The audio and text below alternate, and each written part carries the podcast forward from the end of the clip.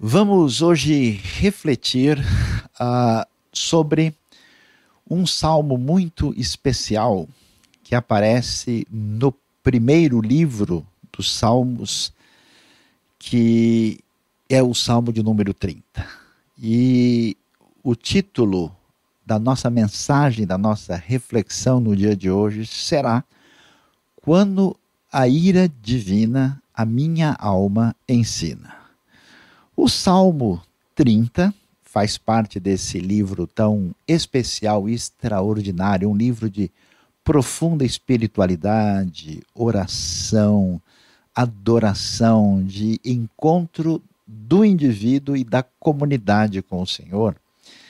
Esse uh, salmo está no que eu, como eu, eu disse, no primeiro livro, porque na verdade eram cinco livros que foram compilados até chegar no estado final do livro de Salmos. O primeiro livro ia do 1 até o 41, e assim nós tínhamos os sucessivos livros que foram compilados depois que o povo voltou do exílio da Babilônia. Ah, então o Salmo 30 faz parte desse primeiro livro dos Salmos, ah, que fazia parte de uma realidade de cinco livros compostos que foram uh, plenamente editados aí depois que o povo voltou do exílio da Babilônia. O primeiro livro vai do Salmo 1 ao 41 e o Salmo 30 aí aparece e o seu título, que é essa nota que mostrava como é que o salmo deveria ser cantado, diz que era um cântico para dedicação do templo, é um salmo, e é um salmo davídico. Alguns salmos davídicos são da própria autoria de Davi, outros são em memória, em homenagem ao estilo de Davi. Metade dos salmos aproximadamente tem esse título, e aqui é interessante, mesmo que o salmo tenha sido usado nesse momento especial no templo, nós vamos perceber que ele tem uma história mais antiga do que esse momento da dedicação. Por isso, aqui vamos encontrar um poema de gratidão que foi composto, veja só, numa ocasião de enfermidade que o salmista enfrentou. Aliás, nessa enfermidade, ele quase morre. E este salmo, então, mostra uma espécie de presente dado a Deus como sinal de gratidão no momento especial de adoração no antigo templo em Jerusalém, dedicado ao Senhor nos tempos do Antigo Testamento. E o que é que nós vamos ver? Dá uma olhada só uh, no detalhe. O salmo era uma poesia muito bonita, muito bem feita. Bem estruturada, esse salmo tem 12 versículos. Os estudiosos da literatura descobriram que um jeito dos antigos israelitas guardarem certas coisas é que eles nas poesias eles tinham palavras-chave que ligavam uma coisa a outra. E olha que coisa interessante, a primeira coisa do salmo é repetida no final e vai voltando nesse estilo que você pode ver, e isso foi chamado pelos estudiosos de estrutura quiástica. E ele diz no versículo 1, o, o verbo que é, aí aparece com força é exaltarei. Lá no desfecho nós vemos a ênfase nos louvores, depois aparece o curaste no verso 2, no 10 e 11 ele comemora a cura, falando da frase tão bonita que Deus transformou o seu pranto em dança. A sepultura aparece como paralelo de uma parte do verso 9, que é cova. Louvem é paralelo do louvará, verso 4 e também 9. 5 e 6 destaca-se o choro, no 8 está o clamei, e olha que coisa interessante, no centro de tudo do salmo aparece a palavra firmeza que Deus estabeleceu firmeza para o salmista no momento muito difícil, muito complicado. Entendendo a, a beleza, o detalhe, a preciosidade da estrutura, não só de conteúdo, mas poética da revelação, vamos ver o que é que o Salmo 30 nos ensina. Ele vai contar a sua experiência. É muito bonito isso, porque o, o salmo vai falar de maneira muito individual, profunda. uh, como a gente está se sentindo hoje, né? Nesses dias difíceis, muita gente afastado uh, fisicamente da comunidade, sem poder ver de perto amigos e gente próxima, nós convivemos mais intensamente com a nossa própria individualidade. Então ele vai dizer: Eu te exaltarei, Senhor. Uma palavra forte que envolve uma comemoração extremamente é, definida, exuberante, forte. Eu te exaltarei, pois tu me reergueste. Quer dizer, o salmista estava prostrado, estava numa situação terrível e ele reconhece que Deus o fez levantar. E não deixasse que os meus inimigos se divertissem à minha custa. É muito importante aqui ver que o salmo não só focaliza o indivíduo, mas o valor do indivíduo perante a comunidade. Muitas vezes, um salmo individual, como o salmo davídico, ele, ele focaliza a figura importante do rei de Israel, o rei com quem Deus fez aliança. E os inimigos são inimigos do povo de Deus. Então, quer dizer, além de você estar tá sofrendo, além de você estar tá doente, você está uh, passando pelo crivo perverso daqueles que desejam o mal a você, que estão comemorando o seu sofrimento, que estão menosprezando o que você está enfrentando. Sabe aquele sentimento negativo? Pois é, nesse tempo ainda era pior.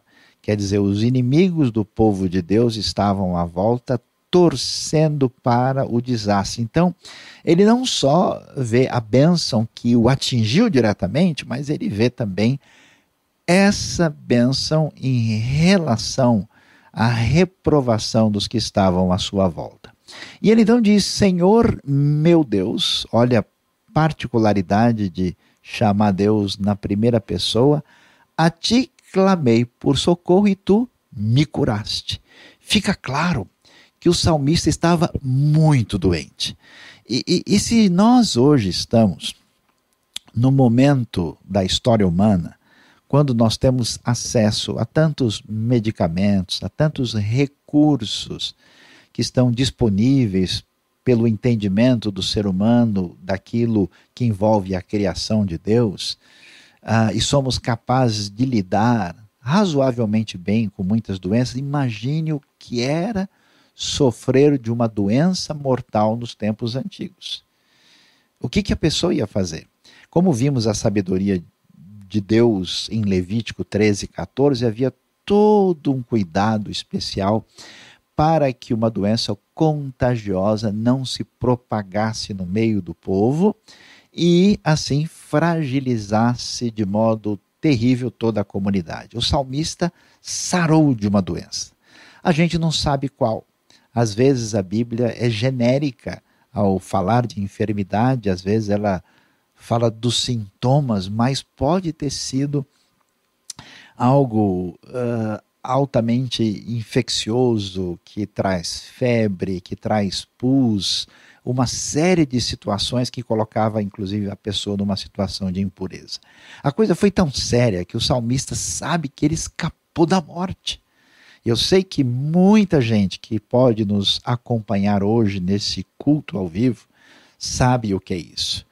Nesta manhã nós abrimos o nosso momento de louvor, adorando a Deus e lembrando do que o Senhor fez em nosso favor mas com a memória saudosa de um irmão nosso que passou para a glória diante de Deus e que passou por uma situação difícil e partiu desse mundo. Às vezes, Deus nos agracia de modo a nos promover para a vida eterna, conforme o seu desejo, como ele fez com muitos apóstolos da igreja primitiva. Às vezes, Deus na sua bondade e misericórdia, abençoa também a nossa vida, nos dando mais algum tempo de vida aqui, para que a gente viva para a sua honra e a sua glória. O salmista está contente porque Deus resolveu abençoá-lo nesse sentido. Então ele diz: Tiraste-me da sepultura. A palavra sepultura aqui é a palavra hebraica Sheol, que é uma referência não só à sepultura, à cova propriamente dita, mas também ao mundo dos mortos.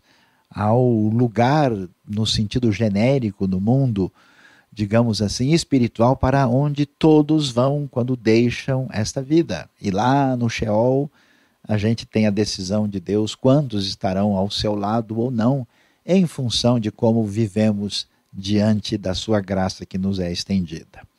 Ele fala que a coisa foi tão séria que ele diz: prestes a descer a cova, devolveste minha vida. Você imagina uma coisa dessa? Quer dizer, ele já estava praticamente morto. E a, a, a sensação, aí eu entendo a gratidão, eu entendo a festa dele, dizendo: O Senhor me devolveu a vida.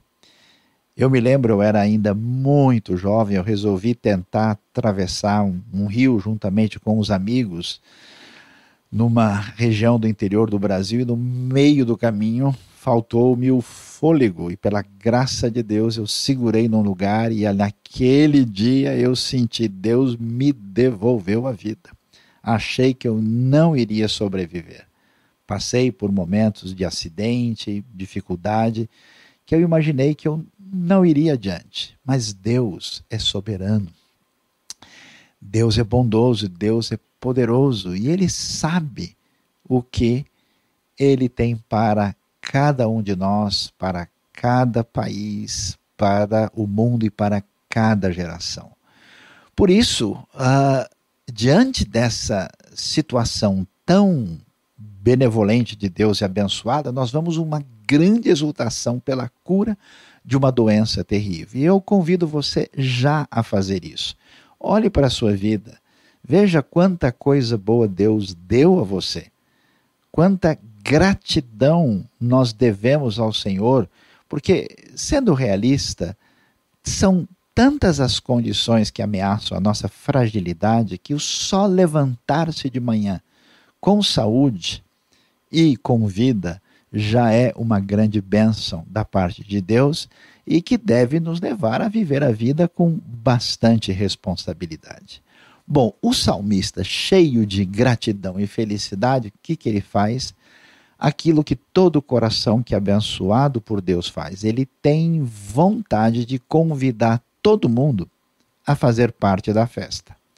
Por isso, ele vai chamar a todos, e aqui a gente pode ver o ambiente cultico que envolve a comunidade do povo de Deus, aqui no contexto dos Salmos, ele diz: cantem louvores ao Senhor, vocês, os seus fiéis. Literalmente no hebraico, os seus santos, quer dizer, aqueles que são ah, separados na sua relação de ah, aliança e que envolve fidelidade para com Deus. Louvem o seu santo nome. Então, todos são convidados a isso. E aí é interessante o que acontece no meio dessa festa. Preste atenção, porque aqui tem muita sabedoria de Deus para a nossa vida. Estamos num momento difícil da história, onde o nosso coração deve equilibrar segurança, deve equilibrar essa atitude de gratidão e tranquilidade com um sentimento de atenção especial e de consciência daquilo que o salmista nos mostra que é a manifestação da ira de Deus. O que, que ele diz? Pois a sua ira só dura um instante, mas o seu favor dura a vida toda. O choro pode persistir uma noite, mas de manhã irrompe a alegria. Agora curado, Deus é louvado no discurso do salmista. O salmo ensina a relação com a ira divina. Meus queridos, o mundo sofre com uma epidemia. Nós vimos recentemente várias doenças mortais e epidemias assolarem lugares diferentes do nosso planeta. A história está repleta de situações como essas. A Bíblia fala de diversas situações quando irrompeu a praga, a peste, no meio do povo, como juízo divino. Nós vemos a expectativa do final dos tempos, como aparece em Lucas 21, também no Apocalipse, quando essa intervenção divina envolve doenças descontroladas pelo poder humano e até mesmo o poder de Deus contra, por exemplo, o Faraó que se opôs ao poder do Senhor também envolvia esse tipo de intervenção divina. O que significa isso? Significa que a humanidade vai caminhando e nós sabemos como nós somos complicados, todos nós. Gente religiosa, gente não religiosa, gente que frequenta uma comunidade cristã ou não, a gente vai perdendo o juízo. A humanidade, inclusive nos últimos anos, parece que tem perdido a noção, é tanta exploração do ser humano. O mundo onde pessoas são escravizadas, o mundo preso a vícios destruidores, o mundo onde o amor deixou de ser amor e passou a ser elemento de comércio e de exploração das pessoas, o mundo de desatinos, de conflito, de gente de muito poder destruindo quem não tem força pessoas perdidas, vamos falar seriamente se a gente não estava precisando dar uma parada. Parece que Deus assim resolveu dar uma um sabático forçado no coração de muita gente. É interessante que o salmista não fala de nenhum pecado específico que ele cometeu. É, é claro, vamos ser realistas, se Deus fosse agir com a humanidade baseado no comportamento de todo mundo, certamente ninguém sobreviveria. Ninguém estaria de pé. É quase como ler de novo a história do dilúvio, né? quando a civilização se corrompeu de tal forma. E veja, uh, Noé encontrou favor, graça diante de Deus. É, isso quer dizer que, ainda que Noé, num certo sentido, fosse justo pelo seu temor ao Senhor, também não era uma pessoa perfeita. Em Sodoma, foi salvo, foi salvo o, o, o frágil Ló. Ah, Deus não é justo. Ah, se Deus resolvesse agir com a sua justiça, eu nem poderia estar falando nada aqui. E o salmista sabe disso. Agora, a coisa especial, tão extraordinária, é que o Deus que é justo e pelo seu caráter, pela sua perfeição, o hino antigo dizia que a culpa ele não pode deixar sem castigo.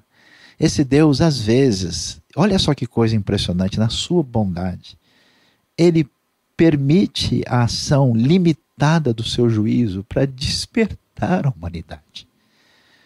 Para que a gente volte a atenção, porque o Deus que disse que ele visita a iniquidade dos pais nos filhos até a terceira e quarta geração de quem afronta ele. Esse Deus diz que abençoa a geração até milésima.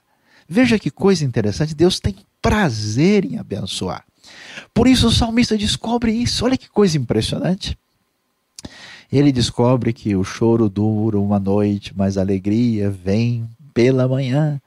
E ele descobre que a ira do Senhor dura um só instante, mas a sua bondade, a sua misericórdia é para toda a vida. E por isso ele começa a desdobrar o seu coração nesse conhecimento de Deus, e este é o momento em que a gente deve dar uma parada na vida, aprender com o salmista e ver o que que a ira divina ao nosso coração ensina? Quando Deus parece retirar um pouco da sua misericórdia e todo mundo começa a perceber que não tem o controle daquilo que tolamente imaginava que poderia ter, que, que a gente deve fazer? Agora curado, restabelecido, querendo fazer a festa, cantar, e a minha oração é que em breve nós venhamos a fazer isso. Ele diz: Quando me senti seguro, disse: Jamais serei abalado. Senhor, com o teu favor deste-me firmeza e estabilidade. Mas quando escondeste a tua face, fiquei aterrorizado. Que coisa impressionante. O favor de Deus supera a ira no Salmo 30. E a coisa aqui é interessante porque agora ele adquiriu uma firmeza, uma estabilidade. Você já reparou isso? Às vezes a gente até tem estabilidade externa à nossa volta, mas não está seguro aqui dentro. Às vezes as coisas até não estão bem, mas o nosso coração é seguro e firmado por Deus. Veja, a gente pode até sofrer, a gente pode passar dias difíceis, a gente pode até ser promovido à vida eterna e a gente pode passar por circunstâncias impensáveis. Deus continua bom e o fim que ele tem para aquele que está em sintonia com ele é um fim absolutamente especial, conforme a palavra de Deus nos diz. Agora, o que, que ele percebe? Ele percebe que essa estabilidade é porque ele alcançou o favor de Deus. Por isso, a gente descobre que diante da impotência, aprendemos dependência. Meu desejo nesses dias difíceis é que a gente volte a aprender a orar. Que a gente volte a, a se relacionar com Deus de maneira profunda. É que agora, quando eu for ler a Bíblia, não é só uma obrigação religiosa, eu preciso ler um versículo hoje, ainda tenho que ler esse capítulo, não. É que a coisa mude na qualidade de relacionamento com Deus, porque ninguém tem a sua vida dependendo da sua força ou poder, independentemente até mesmo de qualquer epidemia. Por isso é tão bonito. Veja o detalhe, o salmo é muito especial. Eu vou até retornar para você olhar de novo. Olha lá. Quando escondeste a tua face, fiquei aterrorizado. Ou seja, ele, ele trabalha a coisa de maneira muito pessoal. Ele não diz, Deus, quando o Senhor deixou de me abençoar, quando escondeste a tua face, Deus, eu preciso do teu olhar. A tua face diante de mim a figura de intimidade maior, quando Deus deixou de olhar, eu fiquei aterrorizado. É impressionante a sabedoria. E aí ele conta de novo como é que foi a sua experiência. A ti, Senhor, clamei. Ao Senhor pedi misericórdia. O Senhor, nome pessoal de Deus, o tetragramaton, nome sagrado, e depois o Adonai. Ele diz: Senhor, eu clamei e aquilo que a gente deve fazer, pedir misericórdia. Deus não nos deve nada. Nós é que estamos em dívida diante do Senhor do universo. Eu fico impressionado com a capacidade do ser humano de afrontar a Deus. Não somente aqueles que o fazem de maneira blasfema, inconsequente, impensada, sem entender, sem qualquer temor, mas até mesmo na nossa atitude de prepotência, arrogância e autossuficiência. Agora chegou a hora de cair na realidade e aprender a pedir misericórdia. E é interessante, nessa hora o salmista começa a avaliar a sua vida. Como é que foi até aqui? E ele pensa seriamente: pode ser que eu não vou mais estar vivo em breve por causa da minha terrível enfermidade naquele tempo, que tipo de remédio ele poderia buscar? As limitações são maiores do que podemos imaginar. E ele diz: Senhor, se eu morrer, se eu descer a cova, que vantagem haverá? Acaso o pó te louvará? Proclamará a tua fidelidade? Interessante que ele parece que entra numa espécie de tentativa, né? Olha a fraqueza humana de negociação com Deus, tipo, Senhor, não me deixe ir agora, Senhor. Eu, eu posso fazer muito. Olha, Senhor, se eu morro agora, quem é que vai louvar? Quem vai fazer as coisas que a Ti, Senhor, nós sabemos que devemos apresentar? Veja a lição que hoje deve ser aprendida fragilidade é entendida, louvor e serviço na medida. Eu tenho visto coisas especiais na minha vida. Pessoas que passaram por experiência limite. Pessoas que foram acordadas no meio da manifestação da ira e da misericórdia divinas que chegaram juntas. Que um dia passaram por um aperto tão grande na família, que sofreram um acidente, que passaram por uma enfermidade, que sofreram na sua história de construção de vida e que no meio da dor tiveram o aprendizado maior. O meu desejo de coração, meu querido, minha querida que ouve a gente, é que agora a gente pense como é que de fato a nossa vida tem sido oferecida a Deus. Como é que ela tem se desdobrado de uma gratidão que é para o reino de Deus e abençoa a vida de outras pessoas. Eu tenho ficado impressionado com gente que não tem nada na vida e quer doar o coração. E gente, talvez na maior abastança possível, se sentindo injustiçado, aborrecido e revoltado com coisas pequenas que na verdade nem são necessidade de fato. E aí a gente volta a ver, e mais uma vez queria mostrar o quadro poético do Salmo, para ver como essa beleza de poesia que hoje ilumina o seu coração, traz vida à sua alma, abençoa o profundo do seu espírito, mostra que entre exaltação, louvor, sepultura, cova, cura e dança de felicidade, a firmeza baseada na dependência de Deus, coroa a beleza do Salmo 30. E o salmista vai caminhar para o desfecho. E ele termina o salmo dizendo: Ouve, Senhor, e tem misericórdia de mim. Senhor, se tu o meu auxílio. Olha o detalhe: se tu o meu auxílio. Nossa dependência está naquele que é o nosso Criador, diante de quem compareceremos um dia. Ele é a nossa referência, ele é o nosso centro de orientação. O bom senso, o equilíbrio na vida depende da orientação da Sua palavra. E precisamos ter o Senhor como esse auxílio.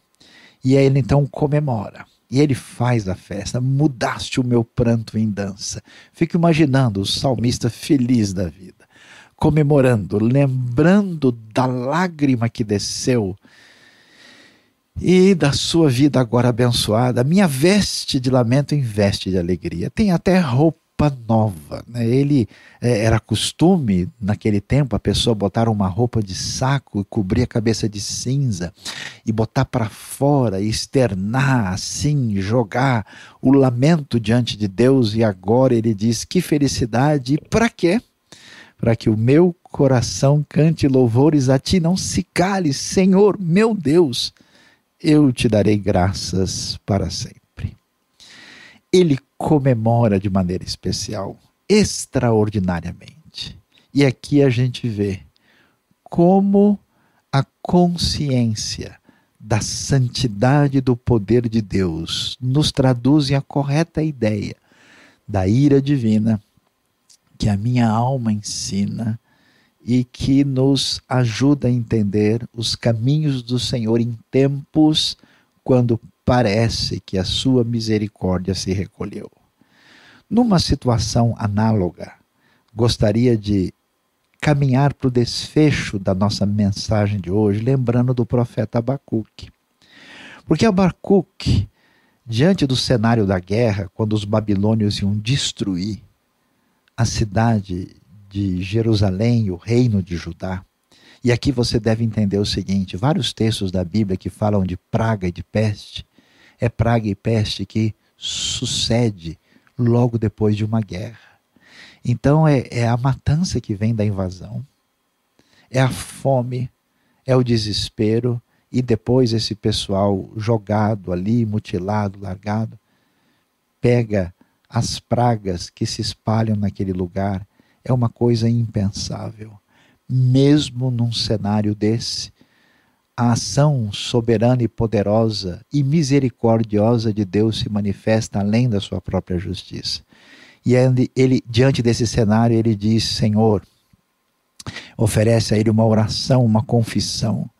Eu ouvi falar da tua fama, tremo diante dos teus atos, Senhor.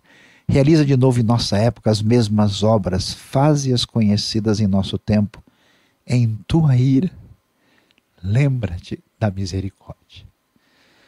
Hoje, diante de Deus, quando Deus manifesta à humanidade que é hora de dar uma parada, é hora de repensar muitas das nossas atitudes, é hora da gente humildemente, de joelho dobrado, e com o coração voltado ao Senhor, dizer: Senhor, eu só tenho a esperança da tua misericórdia. E a minha oração é que nisso, Deus bondoso dos céus nos ouvindo, a gente um dia, daqui a um tempo, venha cantar junto com o salmista, agora com o coração mais equilibrado, mais abençoado, mais ensinado, a gente venha poder trocar o nosso pranto por dança, nossa veste de lamento por veste de alegria. Portanto, na ira divina existe misericórdia. A ira de Deus não é o contrário da sua misericórdia, ela é um contraponto. É uma realidade que existe no Deus perfeito, que tanto rejeita a injustiça e a maldade, o pecado, como é extremamente bondoso com seu amor inefável e sem fim e nele nós vemos a sua redenção, porque a manifestação maior da sua ira caiu sobre o seu filho Jesus para o perdão dos nossos pecados e para bênção e vida eterna que ele nos dá. E aqui nós vemos exultação em Deus. Deus recebe aqui o seu devido lugar quando eu aprendo a louvar e muitas graças eu aprendo a dar.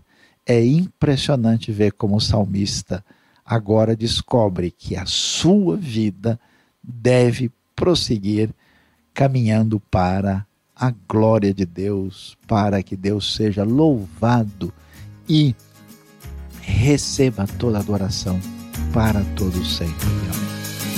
Acompanhe os podcasts da IBNU em sua plataforma favorita. Não se esqueça também de nos seguir no Instagram, Facebook e YouTube.